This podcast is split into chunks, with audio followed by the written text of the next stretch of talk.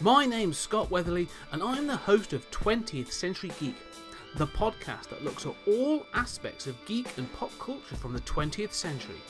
Whether by myself or with an amazing guest, 20th Century Geek delivers full movie series retrospectives, classic comic reviews and discussions, interviews with those that created and contributed to 20th century pop culture, and everything else in between. 20th Century Geek is your one stop shop for retro geek talk. Find us on iTunes, Spotify, and all other podcast catchers. Picture this someone who knows nothing about comics. Someone who knows comics from movies, TV, and video games. A complete ultra comics nerd.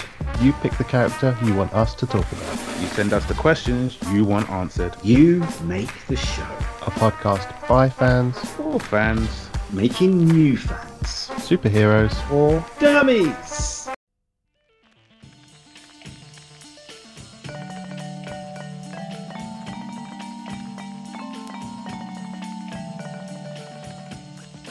Hello, everyone, and welcome to another episode of Indie Comic Spotlight. Now, before you begin listening to this show, it's super duper important that you go back to the 20th Century Geek episode, which features part one of this chat, and the Fantastic Universes show, which features part two of this chat. This is part three of an epic Halo Jones Tales from the Hoop crossover. So go to Scott's show where we cover book one, go to Steve's show where we cover book two, and then go back here to listen to book three where we talk about the end air quotes of the Halo Jones saga and we wax poetic about where we think the series could have gone. Thanks everybody. Enjoy the show. Yeah, I think it's It and is, again it's it is it, it's just genius and it's so Yeah. and you know and, and you know here we are moving into book three and we've and again people if you've not read this read it but I think you know the beautiful thing about an anything that any good art you need to revisit it. I just I'm going through my Buffy rewatch right now. I um at the, over my Christmas break I reread Don Quixote.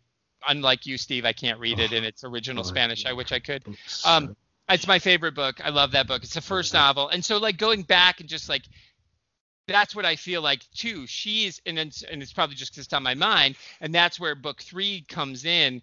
That Mm. she is a Don Quixote character, right? Oh, without a She doubt. is- She's on this Tilting epic at journey. windmills. Yeah, Mm. she's just sh- and and every adventure, because when you reread Don Quixote, what you realize is there's so many things that are not the til- like just it's it's some other dumb you know circumstantial story that seems irrelevant, but it's going to change the lives of the people that Don Quixote's in. Like he stops at this place and he does something stupid and he gets in their way, and the rest of their lives are changed, and he moves on, and we don't stay with them. And I feel like when, when especially when we get to book three and the stuff that she and Toy do, this is when she's at her most quixotic, where she is she is has no idea what the fuck she's doing.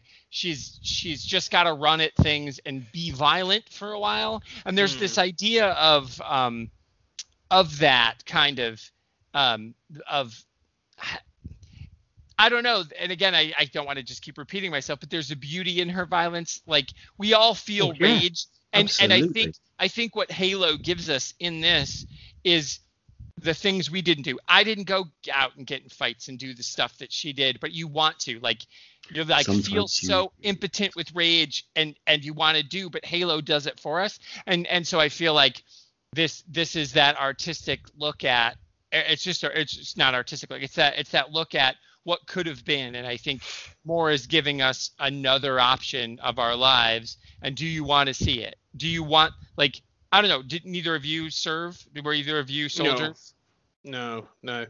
I, I think I think you know you're right. I mean, this is a very because I don't think Moore ever did either. So, um, but I, I think you know yes, there's that element of serving. You know, y- y- of being the soldier. But again, I think we sort of you know if you try and relate this to life, it, this is the hardening, isn't it, of people. This is th- this third book is that you you you said it really well, Steve. When you were like, you know, you get into your life and you're paying off your mortgage and you're paying off your uh, your car loan, and then you have the kids, and then you've got to food bills and then you've got to do this, take the kids to football, take the do your homework. Da, da. It's that hardening of life. You know, that life just becomes relentless and will just keep throwing shit at you and it'll escalate at times and you can become hard. Yeah, and exactly. The, the, even the, within the first chapter, like she's given into the cat's blood, and like life is crap.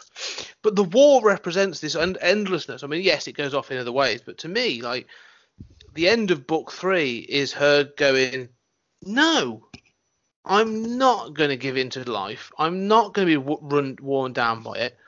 I'm going to go off and do. I am. Li- this is it. This is me going out. And like you say, this is really the first act of her life in many ways. It is. She's only what 30 something by the end. 30, 34, I think, by the end of this book. And so there's there's all this stuff ahead of her. But yeah, it, it, it's just I think that's how I sort of saw this book, and there's so much stuff in it. Like you know, there's more, there's more than what I'm saying, but it just felt like she's it's her it, the hardening years of her life. Like she could have given into this and become life sentence. You know, life sentence. Life sentence is the person that didn't go out.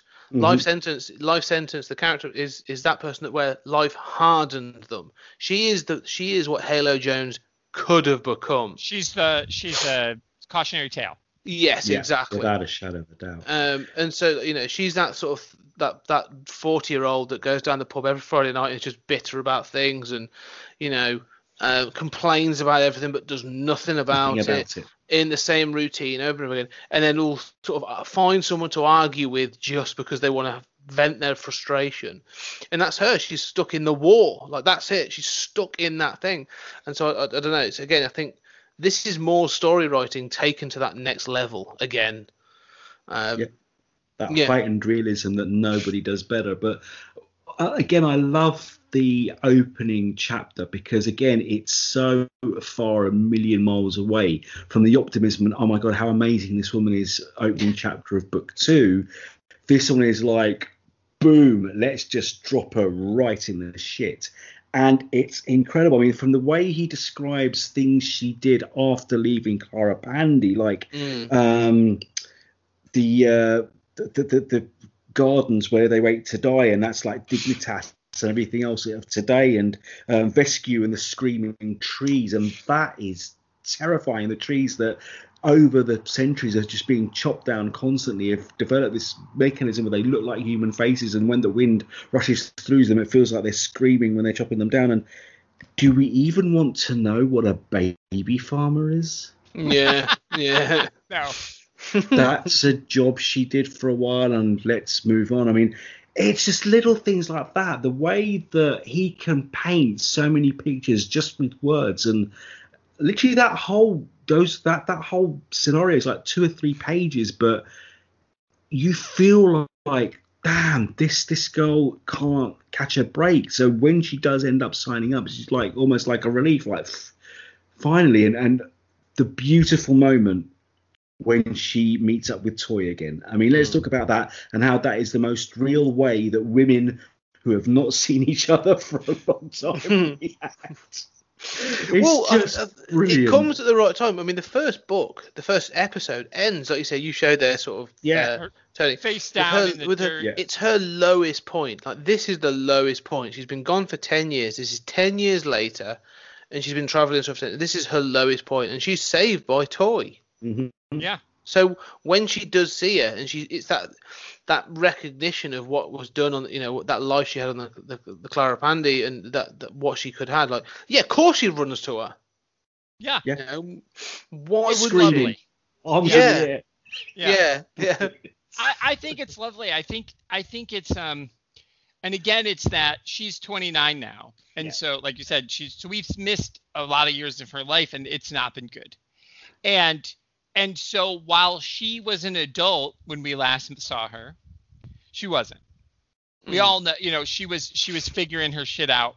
And Toy is that reminiscence of like young adulthood. Like she thought I'm leaving the hoop and I'm free and I'm going to be a badass and I'm going to go do. And then that just kicked her in the ass. And then and she thought that was hard. And then these last 10 years, so now she'd do anything to be a cocktail waitress on the Clara Mhm. Pandy again with Toy.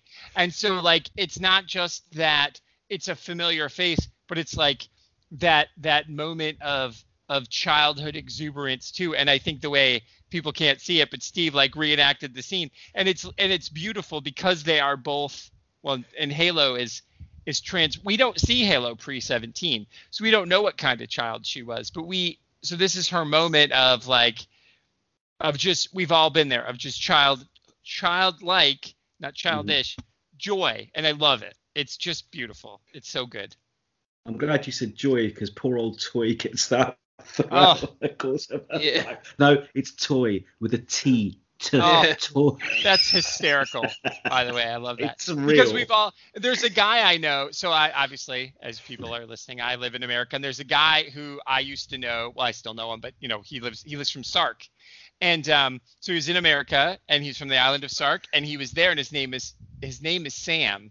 Um, but his real first name is peter and so people would be like or patrick and people would be like patrick and he'd be like oh it's actually sam.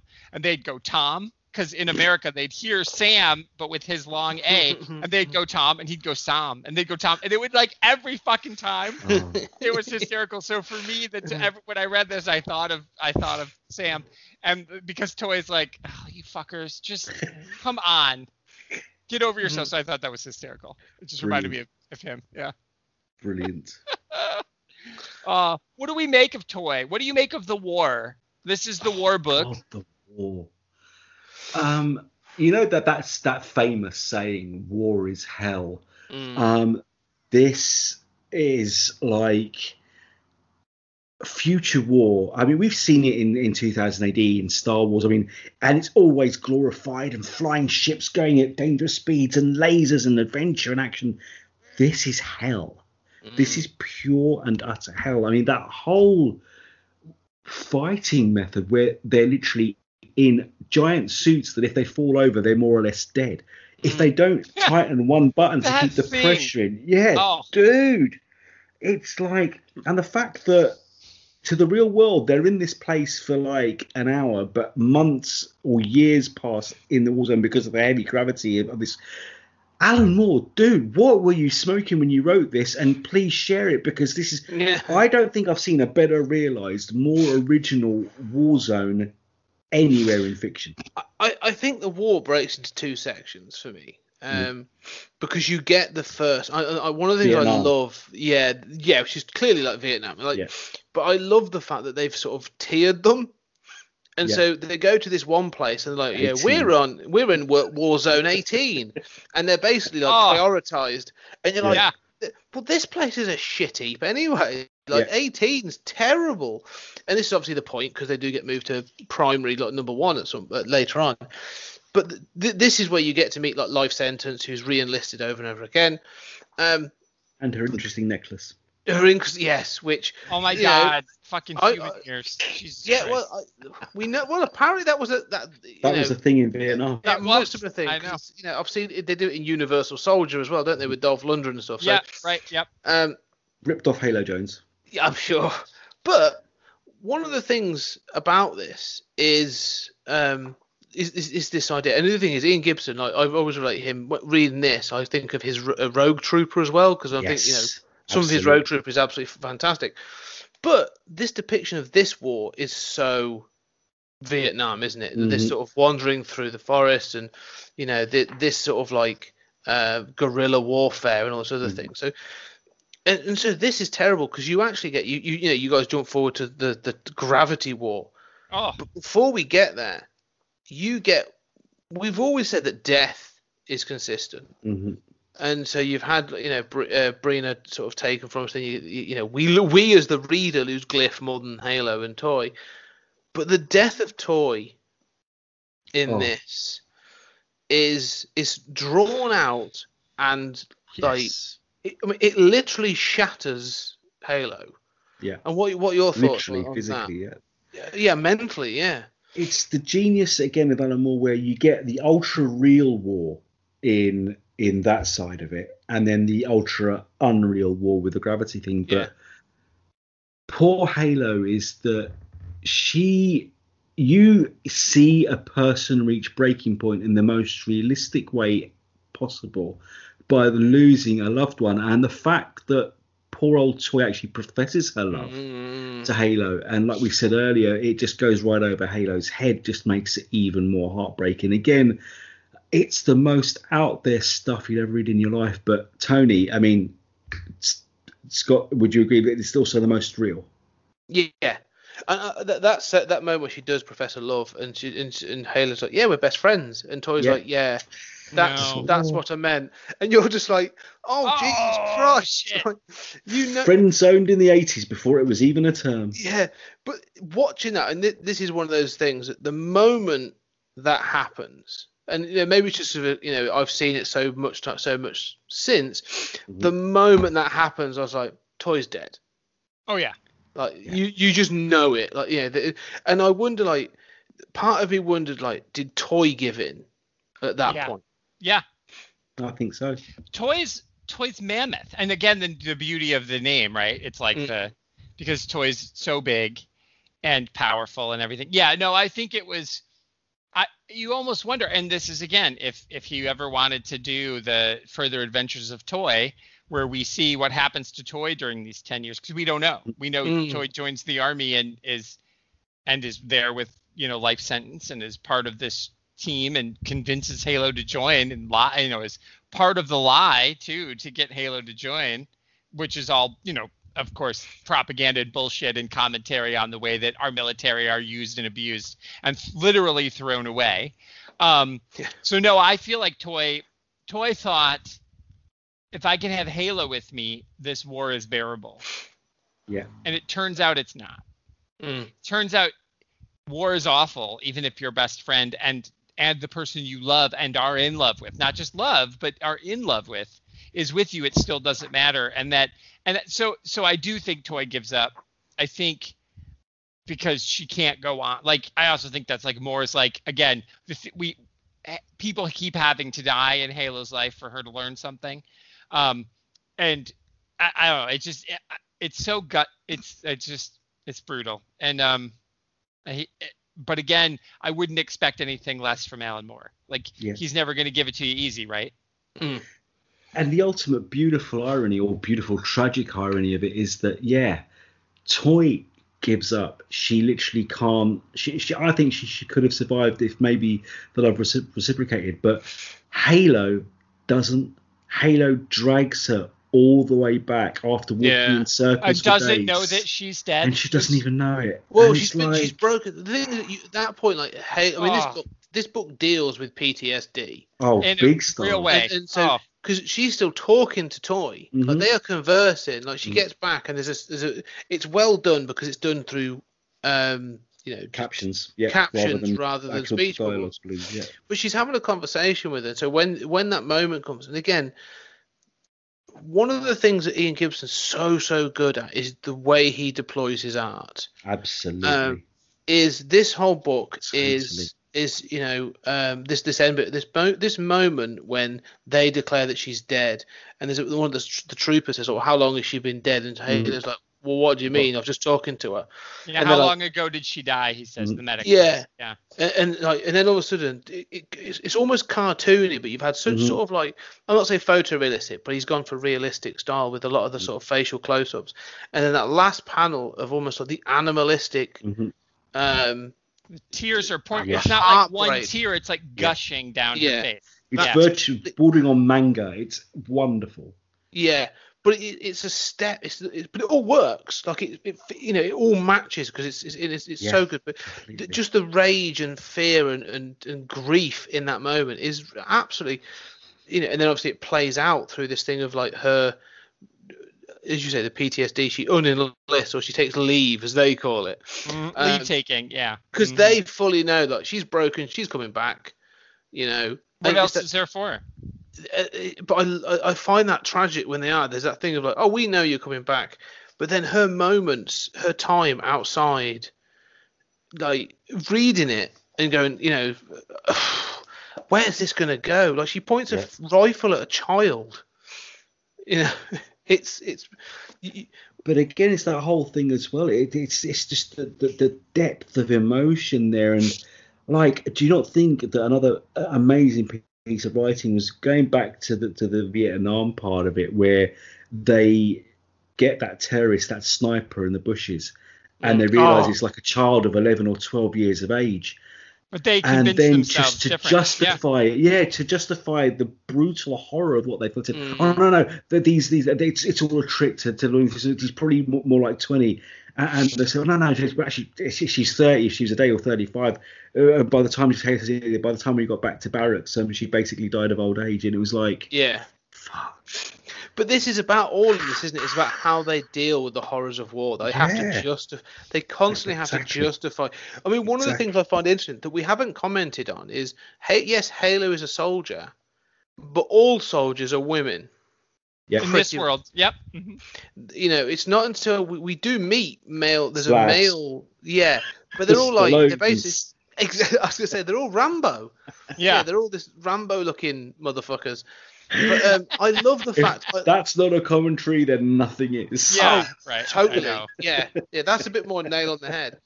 But I, I, I was like, this is a, a- it's a platoon of female fighters and all this other stuff, and it's so again, he's throwing this the whole thing, as you said, so he, Alan Moore's, he takes something you know and throws it on its head, um, and so, yeah, you know, this this this female platoon, like you know, um, she she ends up re-enlisting, but she's her reaction of shaving her head and she's saying, I just wanted to do something horrible and ugly and painful to myself. Like she just doesn't know what to do with the grief inside her, and there's nobody.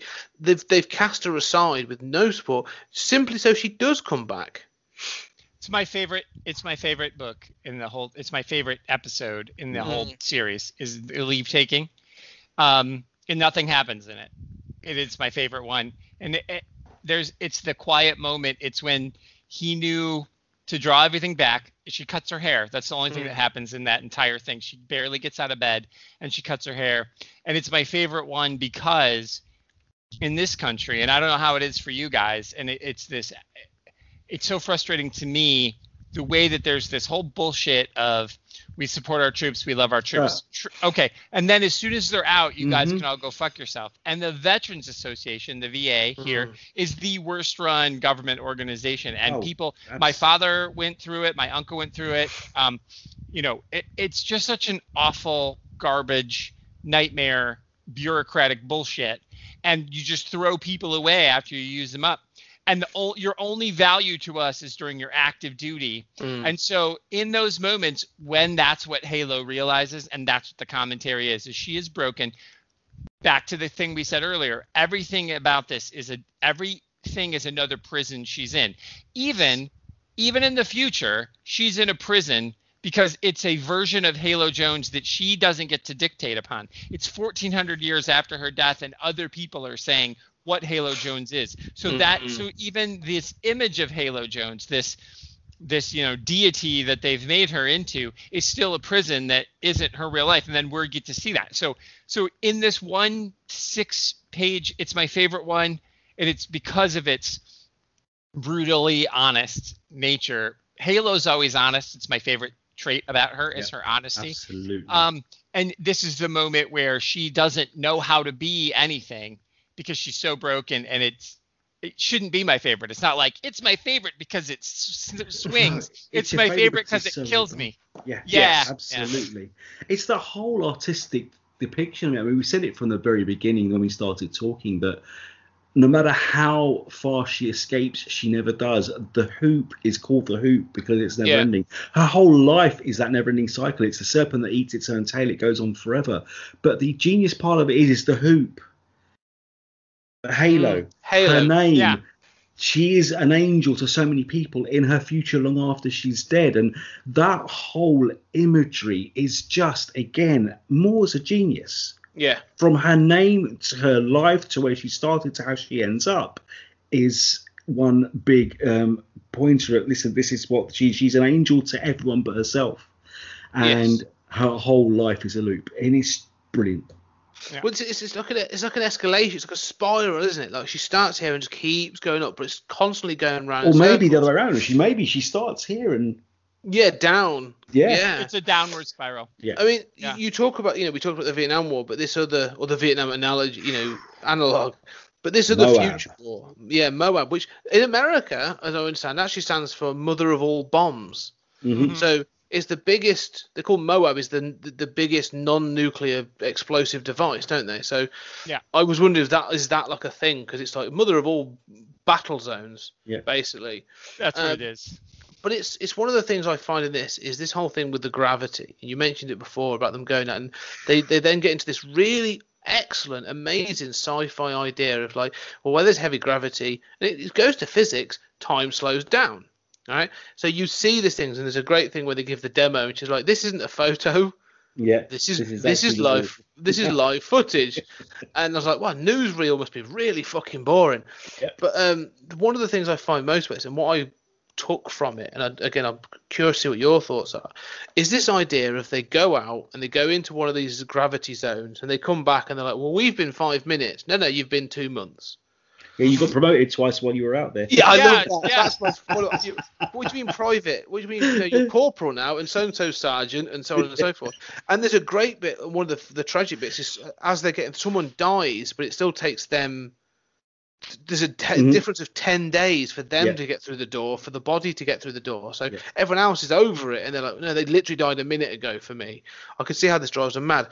But to me, I was reading this and thinking again to the Vietnam or to you know, at this point for the British, it'd be the Argentina, uh, battle, you know, the Falklands War, or any other war really.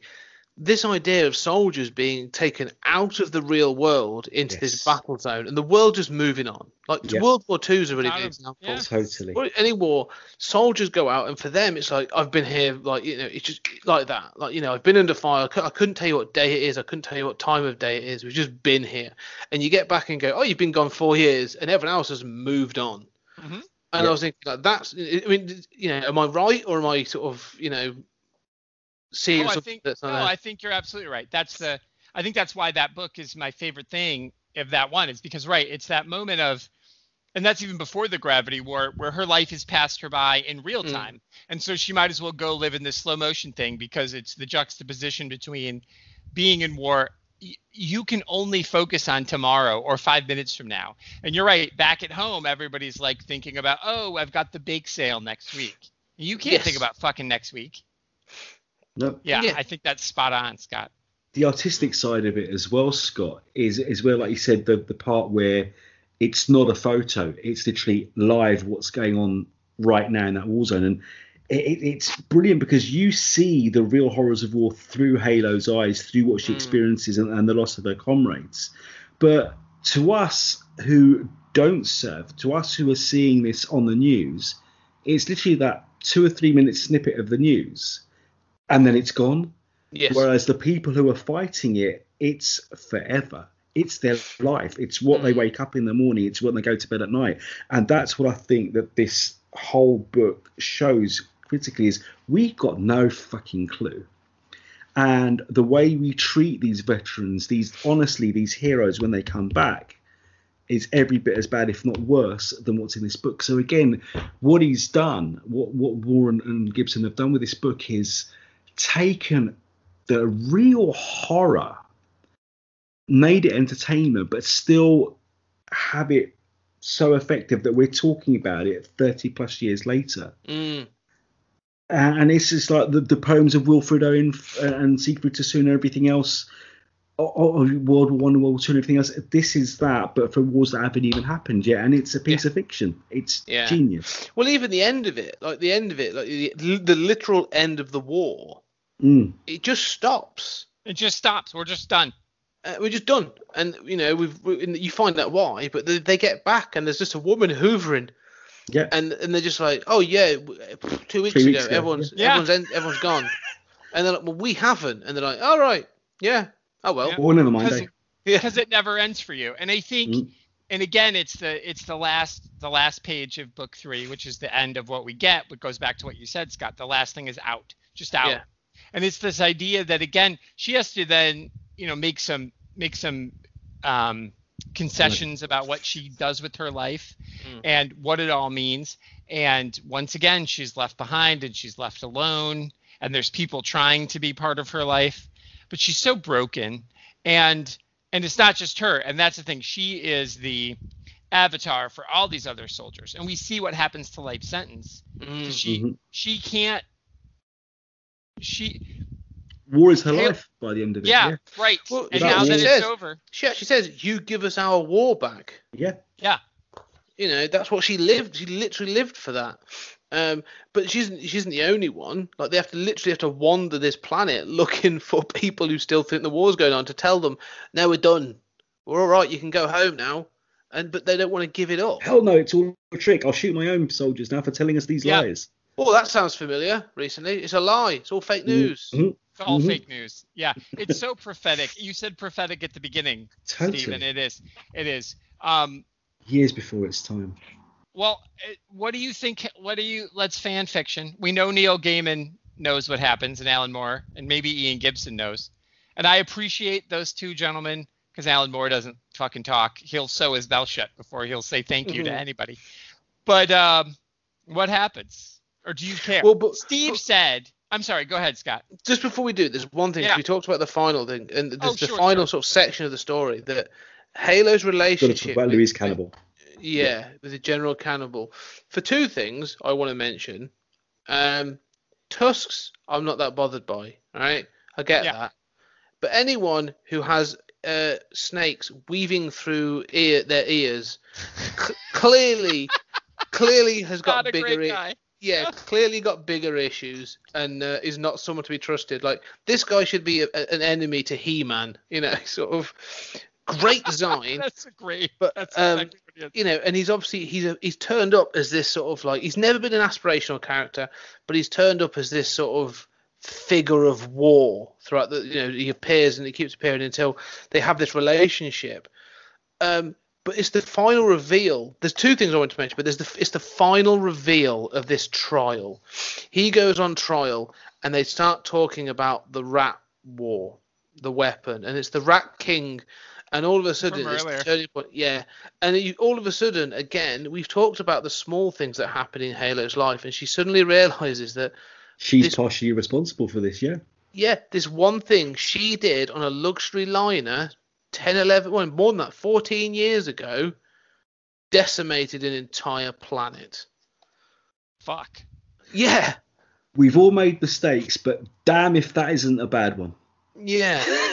That's her heart- that's But she, and that's the thing is Yeah. that she's not guilty though. no. That's the point. Is her intentions were pure. Yeah. But even- does she what is- feel that way? Does Well, the she road- see it that way? Yeah, well, the road to hell is paved with good intentions, intentions. isn't it? For sure. Yeah, that's totally true. Yeah, I think. Well, that's why. That's how I. Well, I'll shut up for a second. I Mm. agree with everything that you said, and that's why I have theories about what hap- what her next Mm. chapter is. Is because she finds this out at the end, right? Not only that, though, we forgive her. I forgive her. Yeah. 100%. Why forgive her? Definitely forgive her. She's totally justified it. Um, because Lewis, again, the foreshadowing, the fact that this man's mentioned at the very beginning of book one on a TV screen, and he ends up being one of the most important figures in not just Halo's story, but in the whole story.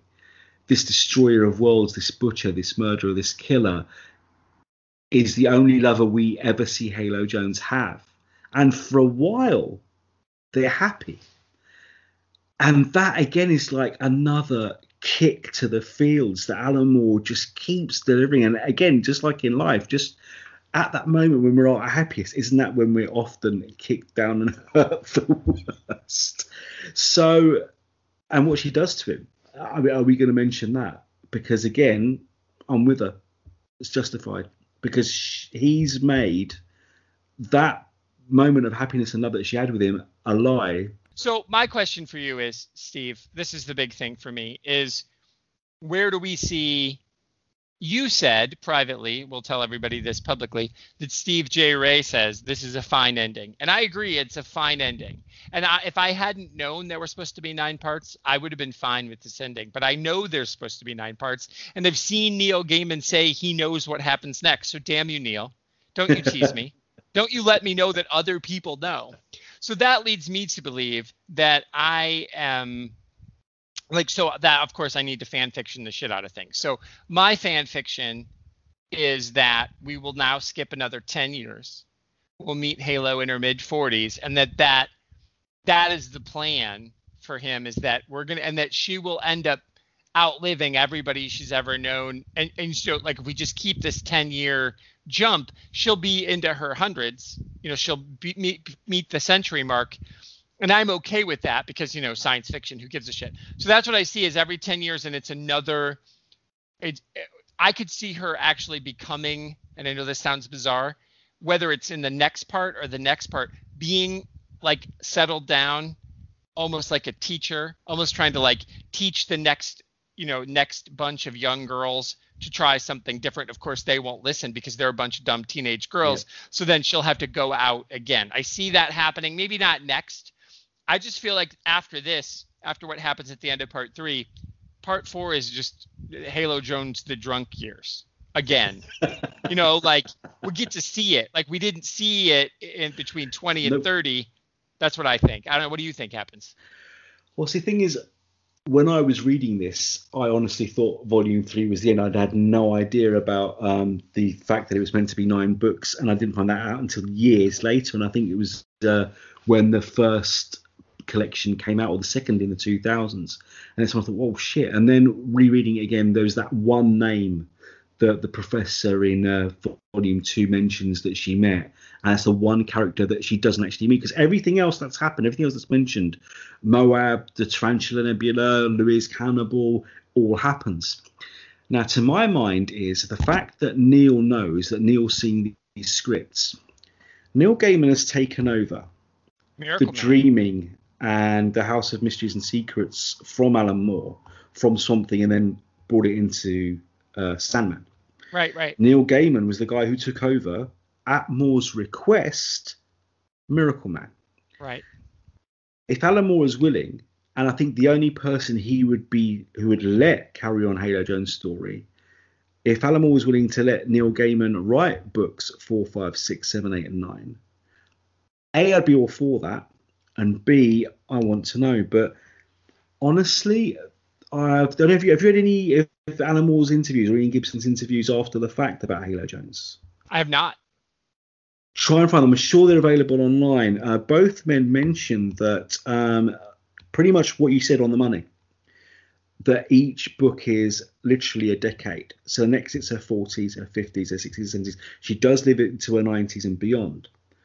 But I honestly see, particularly after what happens at the end of this book, her going completely off the rails. She's got a world class, a universe class spaceship all of her own. Yeah. To actually go out yeah. and see everything like she originally planned to do in book one. So I honestly do believe that um, she will go off the rails and things will get a lot worse for Halo before they get better. So yeah, I'm with you on that one. I don't know about the drunk years, but possibly the um, PTSD years Maybe is definitely something that's on the cards. The, the Han Solo years, which is what we wanted from the beginning. She'll finally get her own ship, and she'll get to go out and be her own her own boss, as it were.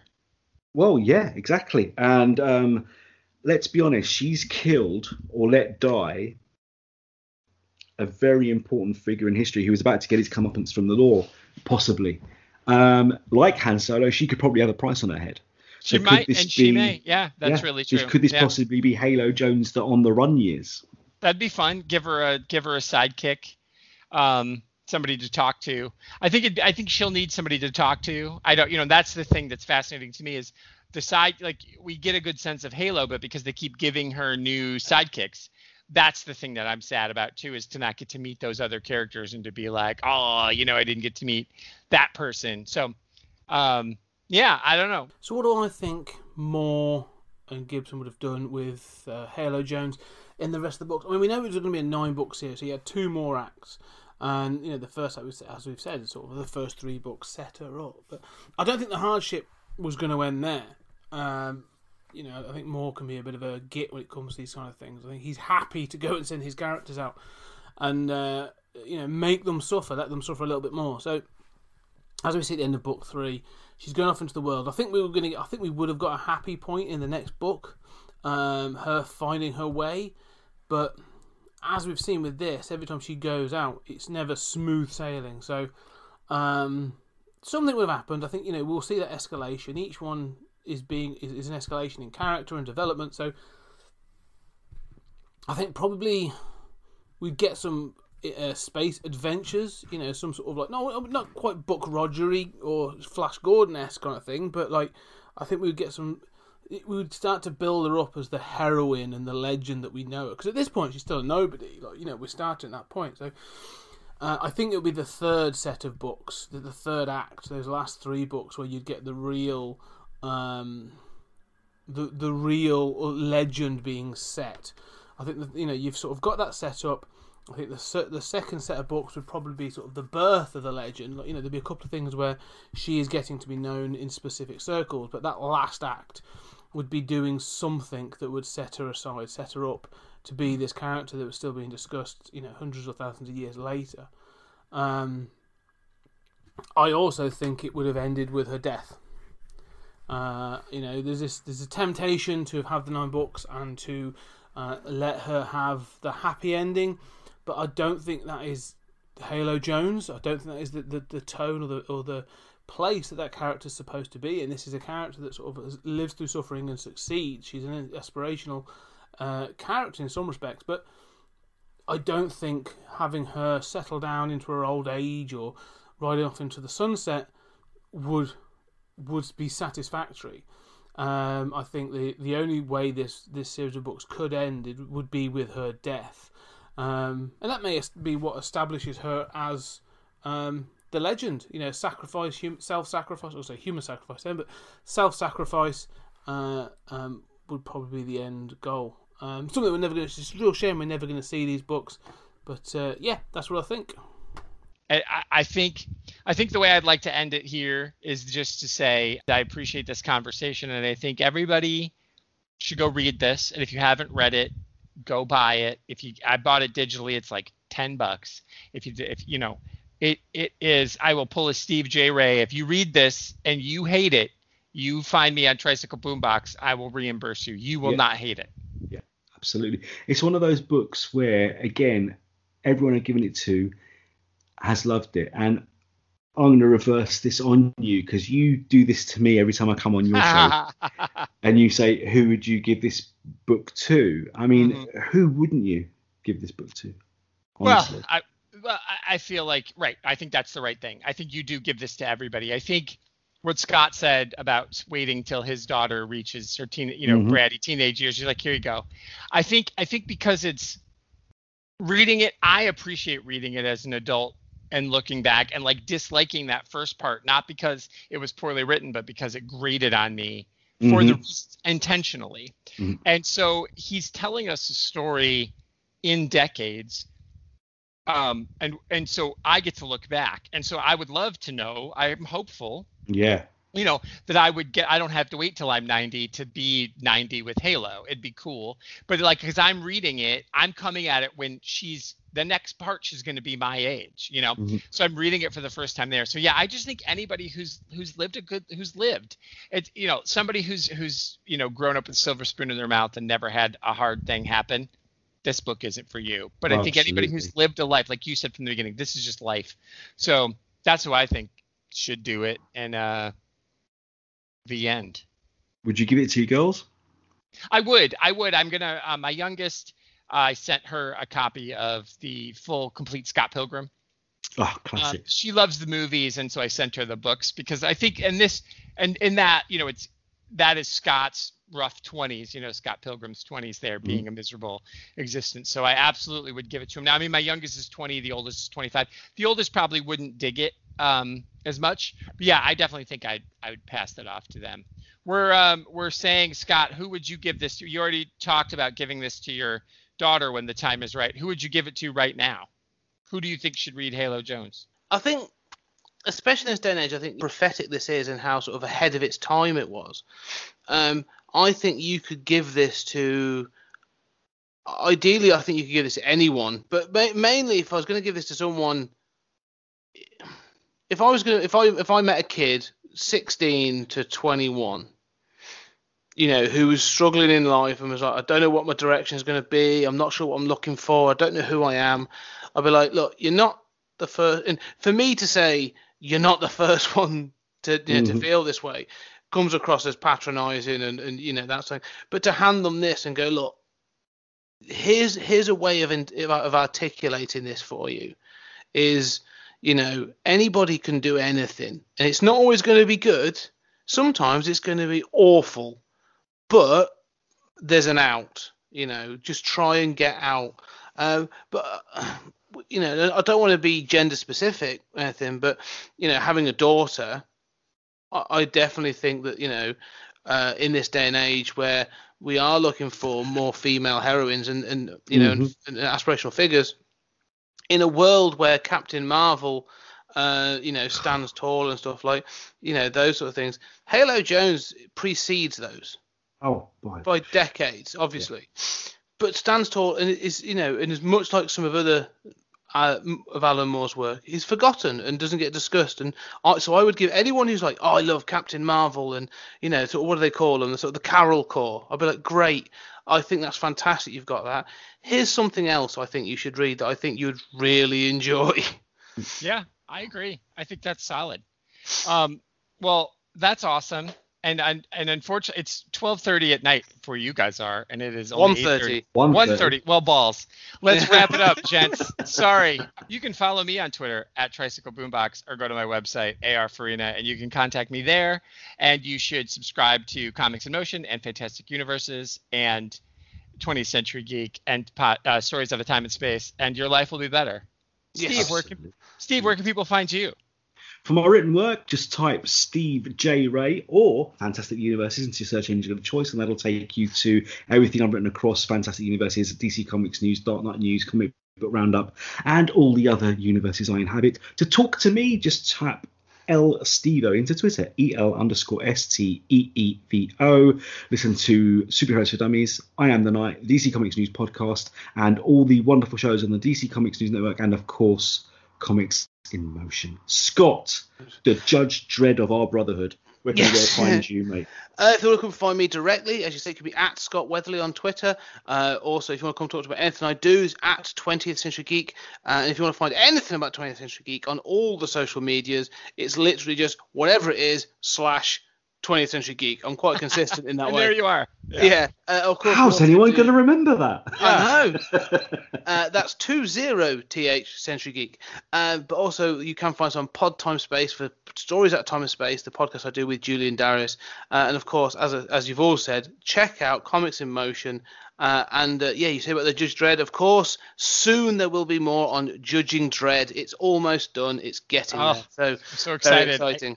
I'm honored to be in that collection. So, well, thank you, gentlemen. Get some sleep, and Yes. we will see everybody next time. May Yes. the force be with you. Comics in Motion is proud to be sponsored by Renovations Press, home of the world renowned Tracksuit Man, the story about traveling to which we can all relate, and something we've all missed this last year. Renovations Press continues to make the decades long quest to bring quality independent comics to the masses with three comics each year featuring the supergroup slash government experiment gone wrong section 12 click the link in the show notes for more information about how you can buy some high quality independent comics and stay tuned because each time a new issue comes out in 2021, Comics in Motion listeners will be eligible to win free copies of Section 12. Click that link, check out Innovations Press, support them on Patreon. You'll be happy you did. What started as just an appearance on Indie Comic Spotlight has turned into an excellent partnership between Comics in Motion and Innovations Press. We look forward to bringing you some amazing content